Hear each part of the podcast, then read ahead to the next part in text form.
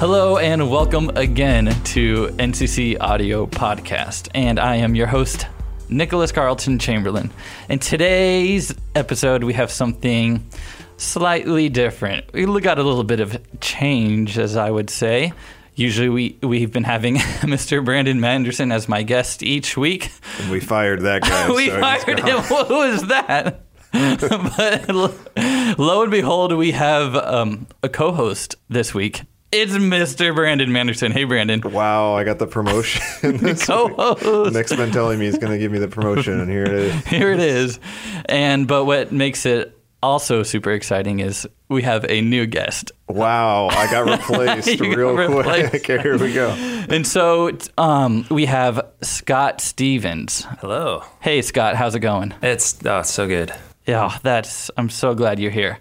So, Scott Stevens is a music composer, and that's why we are interviewing him or talking with him today. Because here on NCC Audio, we talk about all things music, all things audio, from you know all audio careers. We talk about audio gear and helpful techniques. And today we are going to be talking with Scott about music composition. Hey- Cool. So, Scott, what made you want to become a composer? Okay, so I started I started on piano years ago when I was in Mm-hmm. third grade, and the long story short is when you play classical music, at least if you're me, you get real nervous. Yeah. And you're going, oh man, if I play a wrong note, someone's totally gonna know. Yeah. And so if you write your own music, I mean, people just kind of assume, oh, he must have meant to do that. um, so, yeah, I just kind of started uh, fooling around on the piano while concurrently, you know, having to still play and practice the stuff I had to practice. But yeah, over over years, finally ended up in college going like, yeah, I think this is this is what I want to do. Um, and probably like the second year of college, I went, ah, music and films. Yes, this seems Oh, wow. this seems interesting. So yeah, chased it. I kind of had a similar thing in college. I was uh, started off as a percussion performance major. Nice. And so I would go into the practice room and start practicing the music I wanted to practice. But then I got quickly bored of that and I just started, you know, messing around, like creating my Oh, own yeah. things. Yeah, I had a similar thing in college too, where I was Tell like, I'm going to play baseball, and then and it worked out. yeah, and it worked out. Now here But then you could have like a similar thing to that, right? So i- with baseball, you could just be practicing throw- throwing over and over and over, and then you're getting kind of like oh yeah, so you want to like, I, I could write a whole book of life lessons from baseball. and then yeah, you just take it to your own. Don't spit seeds level. in your room. I should I should add too, you know, with with music composition, I was I was you know I'm classically trained, and when I was in college, I was going the classical composer route. Yeah. Um, but during that period, through introduction introductions through like family friends, and then like kind of chasing some of those connections, I got to meet. Um, a couple orchestrators who also work uh, on the film side of things, uh, well, music and film. They they kind of make the scores happen, and uh, through that, got a lot more interested and was able to get really valuable input. And I think for for anyone starting out, it's never too soon to start asking questions to some either someone you know or if there's a friend of a friend. Like my experience was that uh, as I pursued film composition as a vocation, I was really surprised at how many mm-hmm. people were just happy to give give me helpful tips or point me towards resources and go, "Oh, this really helped me," or like, "You should talk to so and so." So yeah, it's a really supportive community. It, some people get the the mistaken impression that it's really cutthroat. It's just like, Yeah. "Oh, we're all against each other," but no, everyone everyone has has their own sound and stuff to contribute. Yeah, kind of. For me, I'm on that you know out of outer edge, looking in on the film uh, composer industry. And one thing you um, taught me about it was like last year was the Spitfire Oh, lab. so good. Yes. Yeah, so I, I, I've had it in my to-do list to look at it, and I finally did that the last couple of weeks, and so it's super nice. And you're right; they give like seven free samples of to choose from. I was like, wow, why are they giving away these great sounding samples? And then I looked more into their um, their products, and those products are super intense. Oh my gosh. I was like, okay, that's why they're giving away that for free, so you can get to their product. They're incredible. And actually, I had it. So I wasn't. I didn't expect this, but I went to uh, the NAMM Music Conference this year in LA. Um, happens every January, and you know it's it's a huge convention center, and you know you you there's no guarantee you're going to get to meet or shake hands with the people that you you know you've been learning from or see on YouTube. But um, I actually had a chance to say hi to Christian from Spitfire, and he was he was really just Oh, perfect wow. perfect gentleman, very jovial, very helpful. And I I told him, you know, for it's what you're producing is helping me as a composer, but also for the students that I teach. You know, I'm able to pass them on, um, you know, to or turn them on to those resources. And um, yeah, there's uh, we don't we don't need to get like super super nerdy into it. I guess just just too soon. But I can tell you, there's there's already a lot of things I've changed in my workflow just from having learned at the at the feet of the Spitfire audio gurus. So, Oh wow, yeah, that's awesome. I think that's such a cool part about like the time we're in now is that there's like so much stuff out there on the internet that that you can take like you can constantly be learning through other people like that and then teaching it to your um, students and then like eventually like we're all going to be at such a high level of just from learning all this like internet Yeah. stuff that you and your students could work together one day and and do things like that. I don't know. I just think that's such a cool opportunity that we have right now. I know, and it's kind of been a little difficult for me as an audio engineer because the more I learn, the more I realized I have more to learn. Mm-hmm. And then there's multiple different aspects of audio that I can learn. And so I'm like, okay, so am I supposed to pick one path and just go down that and learn as much as I can? Or do I just kind of start picking and choosing what I like and learning as much as I like at that moment in time? something really cool. Let me just share there. So when I was living in Los Angeles right out of grad school, um, I had the opportunity to help a friend on a project that ultimately ended up recording at Capitol Studios. And so I'm wow. sitting there, and the lead engineer, the guy who's you know lord of the board essentially, uh, got to talking with one of the producers on the album, and you know they're they're both consummate professionals, but they both were talking about new techniques that they were learning about and trying. And you know these are guys who've been doing this for decades um, and are working at and producing at the highest level. And so to hear them and go, oh my gosh, they're students of the art still, Yeah. is encouraging. So yeah, you can, uh, there, there's always more to learn. Yeah. You, you have to be choosy. I think Mhm, that's one mhm. thing I've learned is that if so, we do live in um, a time when there's so many resources online, and that's that's great. But you do need to be choosy. Spitfire, I'll vouch for. I've found them to be, you know, at least personally, I found them very very helpful. Um, and they're, you know. If, if you look at any of their client roster or see who they're interviewing, you know they're they're a trusted source industry wide. Um, but yeah, you just you got to be you got to be careful because some sometimes if you don't go to a trusted source, you'll end up getting getting something that you assume is proper practice and Oh, yeah, realize that's oh there true, was a better way to do this or oh this is you know not yeah, that's yeah. a very good thing to be on the lookout for, for sure. Yeah, and that's that's that's good to hear too from you being a classically trained musician mm-hmm. going into like the other part of this this time that we're in now is exactly what you're saying is that there's a lot of people that are just self-taught that like have just learned things off of the internet. So yeah but there's so much value in trying it Yeah. and then messing Yeah. up right Yep. because you mm-hmm. learn how to you know mm-hmm. That's awesome. the school of DIY is good but there's there's nothing like a mentor everyone Yeah. everyone needs a Yoda Yep, yep, that's awesome.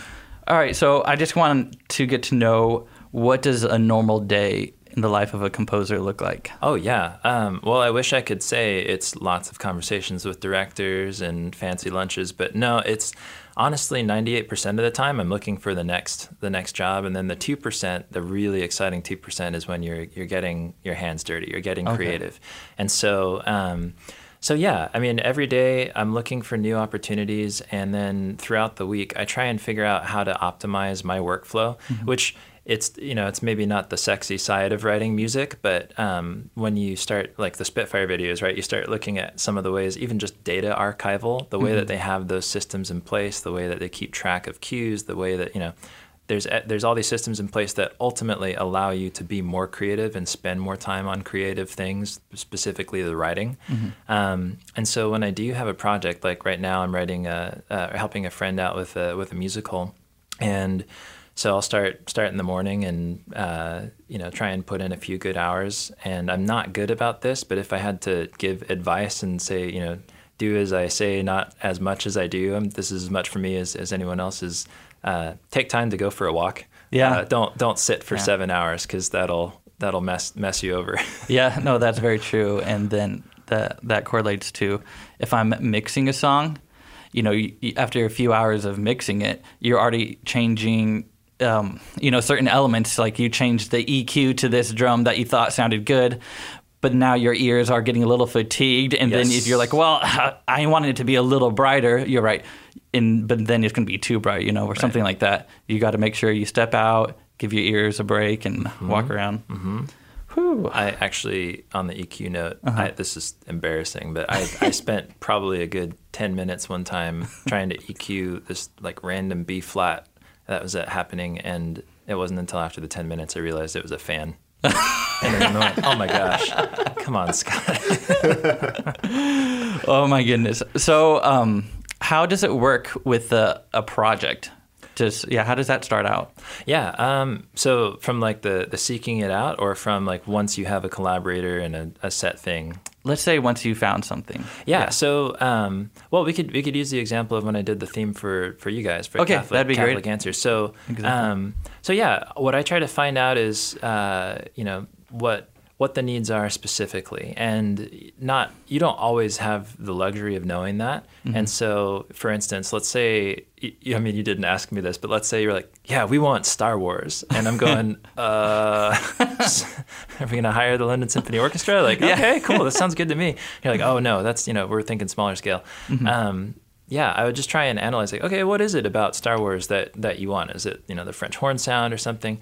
Um, so when I worked with you, we sort of established you need something edgy, something modern, something pop rock, but not not too throwback, something that has some modern production in it.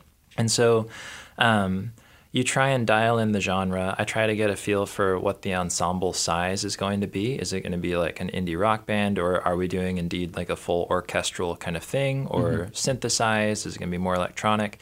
Um, and then once you have that, that can be almost the hardest part. Sometimes is getting the right sounds. Once you have the sounds together, then you know you can kind of move forward uh, from there. And so the same is true of you know a, a podcast intro or a film. You know every every narrative or media that you're pairing music with is going to have sort of a, a, an inherent tempo. And so, figuring out the pace, like what what is the pace? What's it need to be? Is it kind of on the fasty, fast, push pushy side, or is it going to be slow? Is there a lot of swagger? Um, tempo determines so much, and if you start too slow or too fast, you can always change that. But it's worth it's worth taking a little bit of time at the uh, at the beginning to get a feel for that. And sometimes, you know, you, you like, in, and when we worked together, you gave a reference track, and um, you know, there's there's a lot of composers who push against reference tracks because they want to be able to come up with something original, which is is valid, right? That's a good that's a good thing. But um, at least for me in this instance, I thought, oh, okay, this is actually really helpful. Like I can get the vibe. I don't have to listen to it too many times, but just enough to go, okay, and now I can sort of distill what from this they want. Okay, that's awesome. Quick question I Yeah. have. How much time do you spend nitpicking sounds? Because for me, I can find, let's just say, I'm talking about like MIDI in virtual instrument samples. So I need a kick drum, right? But then I have a list of 100 kick drums to go through. So how much time do you spend um, picking out the sample sound that you want to use? And That- how do you determine that you want that sound? Yeah, that's a good question. Um, it depends. I've been doing this long enough now that, for instance, if I was trying to produce like an epic trailer track or something like I kind of already have a feel for what I'm going to go for. Um, you don't want to just reach for the same thing every time because then you know there's no there's no variety, no spice. So you Okay. do want to make sure that you are very choosy about at least one element. Like give give everything a unique sonic identity. Um, but yeah, I, I try to be choosy, and so um, I'll audition different drum sets. Uh, sometimes there's like you know you're looking for a really hairy, buzzy synth, and you know it's just it's it's the 10 to 20 minutes of okay, I need the right sound. Um, so uh, I'm gonna just come back to uh, I think it was Leonard Bernstein who said this, but someone asked him once like what you know what's the most inspiring thing for you, and he said deadlines. Yes. Um, so in answer to your question, you know, Super true. deadline has a lot to do with that. If you're like, hey, I need it yesterday, because I've had those kinds of calls, you know, it's Wow. it's like, oh, okay, well, I don't have a lot of time to No. Pick something and run. no, that is very helpful to have a deadline. And um, I guess for me, on this past 48 we worked on, Brandon and I last week, I just had one hour to pick the instruments I wanted. So I just you know went through, picked the instruments, and it's like okay, dialed in the sound, and now it's we got to start creating. And so that you know deadlines are helpful because if I had a couple weeks, I would be like, I would just be like, no, that organ sound's not quite right, or the honky tonk piano's not quite honky enough. Well, you, you hear a lot of people say Uh-huh. too, like, uh, you know, setting parameters is really important for creativity, and it can feel like. Mm-hmm. like an know, everyone says that. Come on, it's not going to apply to me. Like I have all the time. I'm going to spend a lot of time on what it. No, set parameters for yourself because if you don't, then you just can't keep moving forward. And Mm-hmm. um, yeah, if you even if you just decide at the outset like okay here's here's like five different drum sets i'm not thrilled on any any one of them right at the moment but i'm going to commit to one of them Mm-hmm. at least you can move forward right um, so yeah Or you could always uh, take the other approach. It's you know, if you wait to the last minute, it only takes a minute. that's exactly right one minute composition That is great. Okay, so let's get into something a little more technical. What kind of software do you use, and what's your setup looking like? Yeah. So okay, when it's changed. When I Uh-huh. when I started in grad school, I was using Logic Pro nine. Okay. And they've since Yeah. dropped support, so I haven't updated my OS on, on my Mac Pro or my MacBook for a while, uh, so I don't lose those or can't open those sessions because I've not made the upgrade. Yeah. Um, but uh, now I work in Pro Tools, um, and they're very nearly the current version. I actually need to update it, but Mm-hmm. um, yeah, I found that really robust. Uh, it's there's so there's so many good DAWs now. It Yeah. just kind of depends on who you're going to work most closely with. But Pro Tools is the industry standard, and the engineer that I work with the most um, to, for mixing uses Pro Tools. So we Mm-hmm. actually spent like almost almost two days straight, you know, making a template so that we can have a seamless handoff. Oh, wow. Um, Yeah. Which is huge. Very yeah. huge. So I use Pro Tools. Um, as far as like my my writing rig, I've got the Mac Mac Trash Can. Um, Oh, cool. Which is a beast. It's it's as they say, it really is a beast. I've got a fairly large monitor, um, which for bigger sessions is very helpful because once you get a high track count, that occupies a lot of screen real estate.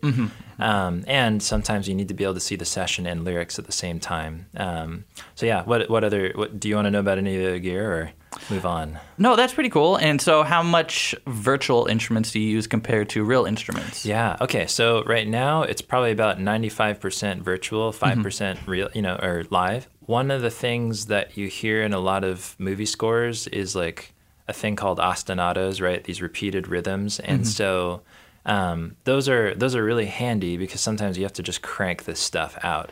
Um, but if you think of something like, um, I, well, we always tout John Williams as sort of the the peak of of uh, writing for a lot of things, but um, the Schindler's List theme, right? That would be Mm-hmm. really hard to make a virtual instrument sound that real. It Yeah. wouldn't it wouldn't pull your heartstrings the way that a live player does. And so anytime that there is a budget to incorporate a live player, I you know, I I will try and do that. So when I did the Catholic Answer stuff, I, I was playing the guitar, you know, and some of Uh-huh. That going like, all right, sweet, we can, you know, I am the the live element. Okay, that's great. So, um, you mentioned your um, your partner. Mm-hmm. So let me get that right. So you will write the song and you come up with all the audio tracks, Mm-hmm. and then you send those to your work partner, and then he'll mix them down. That's correct. Okay. So yeah, his name's Ben Egohorn. Um, and yeah, if you ever need like if, if you need quality assurance, he's he's he's the one. Um, but yeah, so I write. Uh, I'm I've got MIDI things that are triggering uh, the instruments, and I'm hearing it all real time. But before I before I send that off to Ben, I try and render that off to audio 1st and print it. Um, for composers who are just starting out, um, especially when you're trying to have a really big orchestral sound, you know, if you're running off a laptop, they're more robust than they used to be, but it's a good idea to use the freeze function um, in Logic or Pro Tools because that frees up the computer to, you know, be, do, do more heavy lifting in other other places. So yeah, I rendered to audio and then passed that on to, to Ben with the MIDI still in the in the session. Okay, okay, yeah. do- have you used the the cloud collaboration much in Pro Tools? Not yet. I actually just updated my Pro Tools as well because I was on Pro Tools 10 from Yes. my 2009 MacBook, and then I tried updating and nothing was working, so I had to actually update my entire system as well. And now I'm currently trying to pay that off. Yeah, that's, that's real. Um, yeah, so one of one of the workarounds. I mean, and this again, it's the day we live in, right? You can collaborate with people pretty much anywhere in the world, and so I started using um, Pro Tools, and I love using it with my my buddy Ben because I can upload a session to the cloud. He downloads it, and you know, boom, he's off to the races. Especially wow. now that we have kind of a, a, a template that will allow for seamless pass off. Right, I can route everything where it needs to go. He opens it, doesn't have to reroute anything. You know, it's yeah. just it's all there. Wow, that's awesome. So Brandon and I are trying to we try to do the same format with Adobe Audition. Mm-hmm, mm-hmm. He gets his um, mixed down with his video and audio, and then he'll send me the Adobe Premiere session, and I'll open it up in my Adobe Audition se- session, and that's where I will edit and mix the audio for his film. Mm-hmm. And then I also use the Pro Tools for when I'm mixing and mastering audio as well. Nice. And it's cool because um, all the plugins, the third-party plugins, are able to work with Pro Tools or Adobe Audition. Mm-hmm. So it's awesome mm-hmm. having all these tools at our disposal nowadays. Yeah, you know, speaking of the the pass off, uh, so one of the things that I've been I, have learned is, you know, there's there's the fancy plugins, right? Yeah. There's the things where like if you're producing a song, it's like this is gonna get the sound, right? Or like, this is gonna give the color. Um, and those are those are great. They're so good for creative songwriting and such. But when it comes to um, film scoring, mm-hmm. uh, actually, if you're if you're working with an engineer and you know you're going to be passing stuff off, it's good to actually just grab sort of a market variety. Um, so you know, Pro Tools has oh, yeah, some great plugins, yeah. and since in a lot of a lot of post production studios, I've been told they you know they're they're using just the default uh, mm-hmm. plugins because that's what everybody has. If you need to pull in a special tool, that's fine. Or if there's something that's like integral, right, yeah. to keep preserving the sound and the color or the timbre of whatever you've created like yeah you can you can print and render that. But um, yeah like i i've got reverbs and um, i'll use those to to kind of help with the inspiration of writing. But then uh, usually my my buddy will just kind of not you know take the instance yeah. off and, and and then make it sound way better with uh, his bag of tricks or uh, yeah so I'm, I'm actually in the process of trying to just get some some default settings that are are good with what comes in out of the box. Oh yeah no that's great and very helpful. Thanks scott. Yeah that is super helpful because sometimes yeah. i'll like at least from a video perspective i'll like edit down my audio a little bit just like for my reference and then mm-hmm. send it to Nick and then I watch Nick like taking off everything I did. He's like, yeah, this is terrible. Why is this like this? I don't say that. no, you don't say it. You just you have your actions proving it. It's okay. no, I'm totally kidding. I trust y'all. You guys way better than I. So. Oh my goodness. All right. Now as we're coming to a close, Scott, do you have any like memorable project that you just really sticks out to you that you would like to talk about? Yeah. Um, so the very first documentary I did was with a guy who was working out of London. Um, mm-hmm. His name is Tom Valent. And we've since done a lot of projects since, but it was crazy because it was a Mount Everest documentary, and I got this email saying, "Hey, do you want a sports documentary?" And I'm going like, "Well, I don't really watch sports a whole lot, but uh, oh, it's oh, it's a, it's climbing, it's adventure. Like, okay, cool, I'm into that. And um, yeah, I did a Kickstarter for it, and it was just a great experience because it allowed me to work with a lot of collaborators, mm-hmm. um, live musicians, and mix it down and like involve a community that really felt like they they made it happen because they did. Mm-hmm. Um, so yeah, that was that was one of the earlier and best experiences that I've had simply because of the community. Because it takes a village, right? Writing mm-hmm, music, mm-hmm. when you're filming, when you're editing it down, like it's a very reclusive art form. Um, but any chance you have to involve other people is just the best. Oh, that's awesome! Thank you so much, Scott. Where can um, people go to find to learn more about you and find take a look at your projects? Yeah, so I have music posted at www.scottastevens.com. That's Scott A, as in Albert. Uh, that's not my middle name, but Scott A. Stevens.com. Cool. Yeah, click on the listen link there. Awesome. Thank you so much for coming in today and Thanks visiting with us, Scott. And thank you so much, Brandon, for co hosting me through this podcast experience. Oh, thanks, Nick. Anytime. I'll, be, I'll be here. All right, cool. Thank you so much, everyone. Peace out.